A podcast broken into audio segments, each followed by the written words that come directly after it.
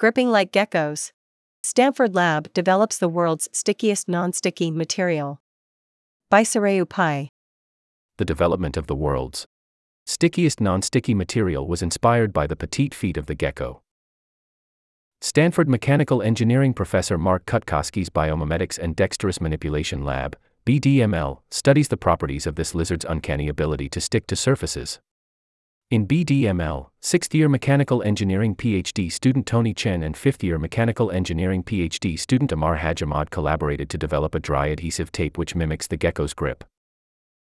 Stanford's Gecko Adhesive Development Project started in the mid 2000s after the United States Department of Defense's Defense Advanced Research Projects Agency, DARPA, issued a challenge to devise a way for robots to climb walls vertically without suction, Chen said. The adhesive was recently featured in an informational video on the popular YouTube channel Veritasium. Geckos are a species of lizard that are typically carnivorous, range from about half an inch to a bit more than a foot in size, and have a widespread global presence, dwelling in both rainforests and houses. The anatomy of the gecko's toe pads equips it with its deft climbing abilities. According to Cutkosky in the video, upon looking closer at a gecko's toe pads, you may see ribbed sections, which are known as lamella. Lamella are comprised of bristle like stalks called setae, which end in micron sized branches called spatula, Cutkosky said. When a gecko climbs, it relies on adhesion attributed to van der Waals forces. Ironically, the weakest intermolecular force, consisting of attraction between neutral atoms. These forces enable the gecko to attach and detach from surfaces as it pleases. According to Chen, gecko adhesive has better functionality on smooth surfaces since the cragginess of rougher surfaces means there is greater distance between atoms, resulting in a weaker adhesion force. Cutkosky wrote that BDML continues to try to improve the gecko adhesive's overall performance, especially on non smooth materials like cardboard and fabric. Why geckos? Geckos are the largest animal that still rely on van der Waals forces. Chen said. Hajj-Ahmad added that in Kantare East, heavier animals like elephants and humans rely on frictional forces, which correlate to normal forces and weight. Since smaller organisms are lighter, they cannot generate as much frictional force and depend on van der Waals. Numerous students have iterated on the material since it was initially developed.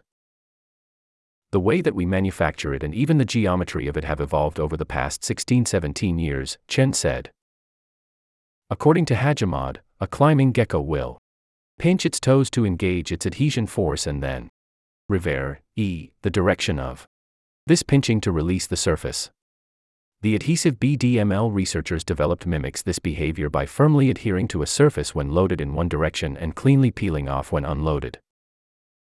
The BDML is not the only lab to work on gecko inspired adhesives, Cutkosky said.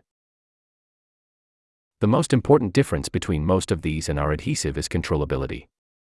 Our adhesive only sticks when loaded in shear, relaxing the shear force allows it to separate with virtually no effort, whereas others may require more effort, Cutkosky said.